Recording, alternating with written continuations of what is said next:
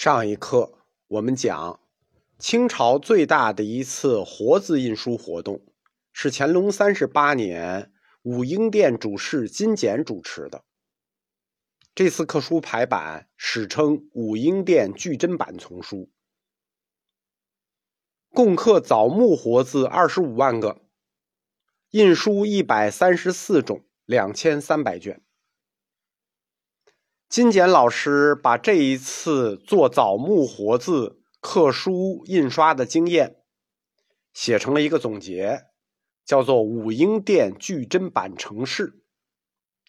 这名字听着就很专业啊，成式什么什么成式，这就比那个元朝王真的那个造活字印书法听着专业，而且它记载的也更详细，因为王真的那个造活字印书法讲的也是木活字。这本巨珍版城市呢，记载的更详细，方法也更加改进。金老师的这本书是我国活字印刷史上最重要的文献之一，它后来被翻译成很多国家的文字啊，流布海外，对海外印刷术也有影响。清代的木活字印本那就很流行了，它几乎覆盖了所有的图书种类，不光是经史子集。这个佛教书、道教书这些经典，因为木活字印书它有个优势，它可以去印那些内容更新很快的、追求效率的、追随市场热点的书，比如说日常的小说呀、诗歌呀。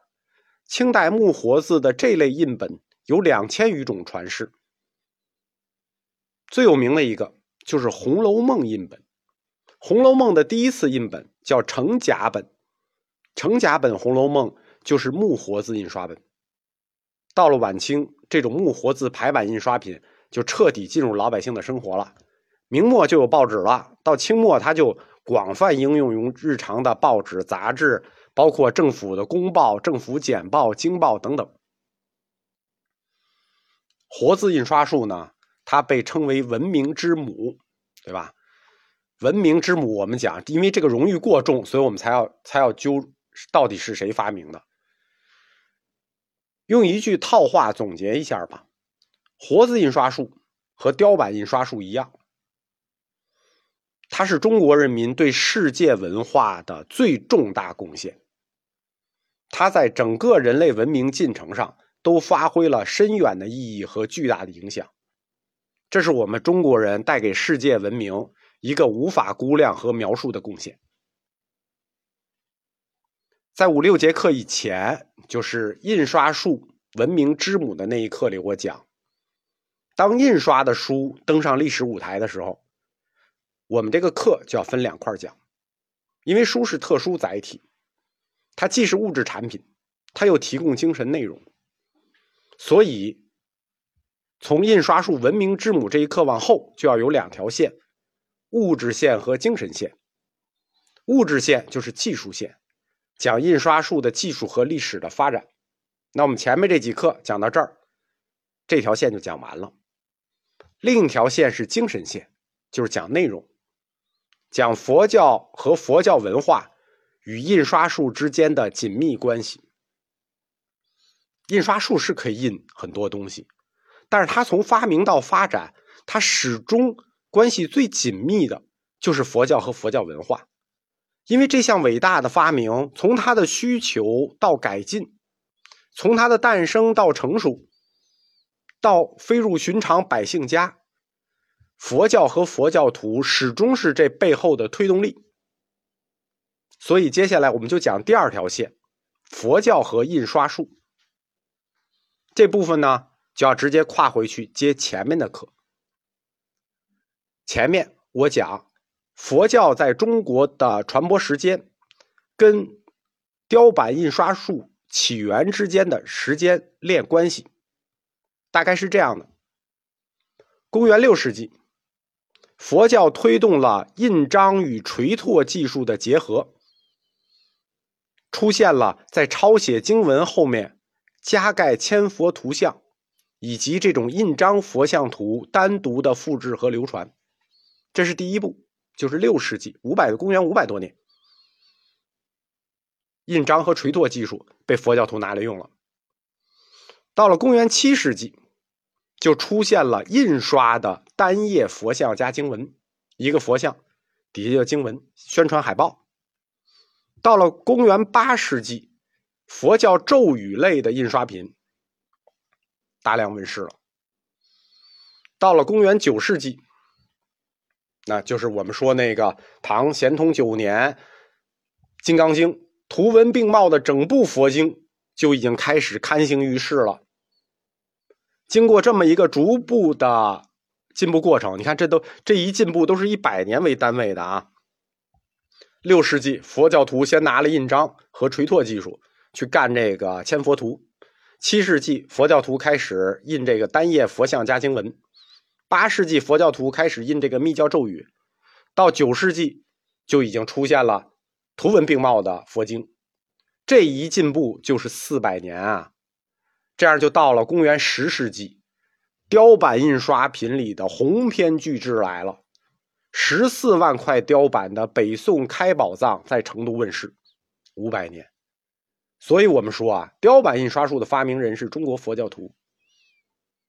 雕版印刷术它在唐朝其实就有了啊，呃，不然它怎么印那个图像啊，印那个咒语？而且据记载，这个印量不小。前面我讲过，动不动就是百万片，唐僧一诗就是百万片，这么大的量。为什么我们今天见到的文物实物它不多呢？对吧？按说应该挺多的。这是因为从唐朝到五代，社会过于动荡，唐中后期过于动荡。先是法难，而且这法难是挨着的啊，一个挨一个。会昌法难之后是后周法难，法难法难，毁的它就是佛教。为什么叫法难呢？那早期印刷品。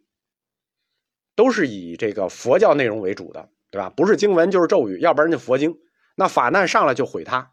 我在大藏经里讲过，怎么毁呢？就先让你把这个东西都聚集到一块儿，聚集到寺庙里，民间全部给我聚集到寺庙里，最后我一把火烧了，聚在一块儿毁。即使躲过了法难，唐末到五代那还有兵灾呢，对吧？先是黄巢，又是朱温，他一茬接着一茬。所以，唐朝印刷品的量是不小，但能留下的是凤毛麟角。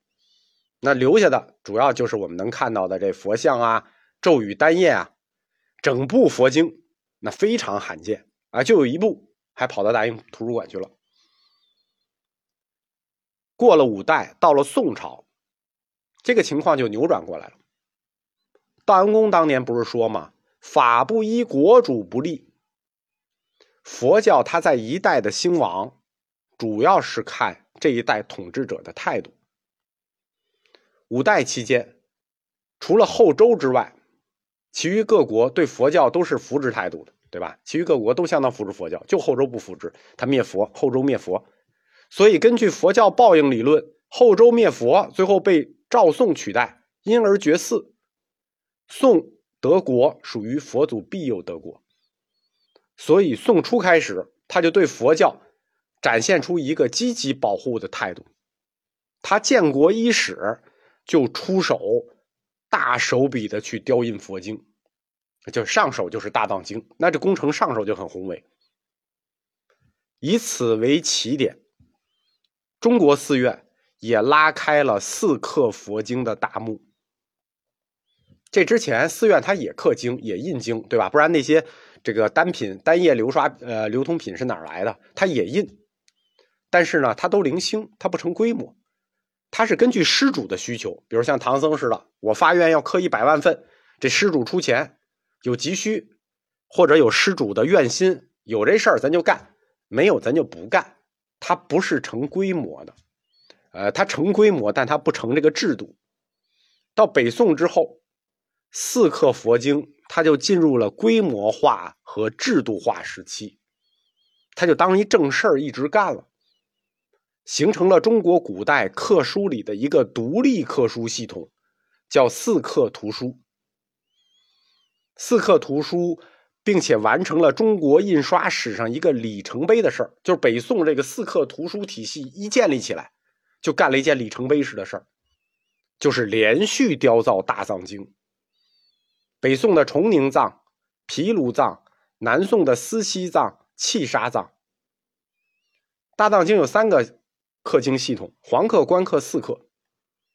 那上来北宋四刻经就四部出来了。四刻呢，刻大藏经这个事儿啊，这不是一般人干的，对吧？就是大庙、特大愿心、特别有钱能干。四刻佛经大部分是刻单体经，一般的寺它是刻单体经流通，比如说《金刚经》啊、《法华经》啊、《华严经》啊。从宋朝开始，几乎稍有点规模的寺院都有自己的四刻经书。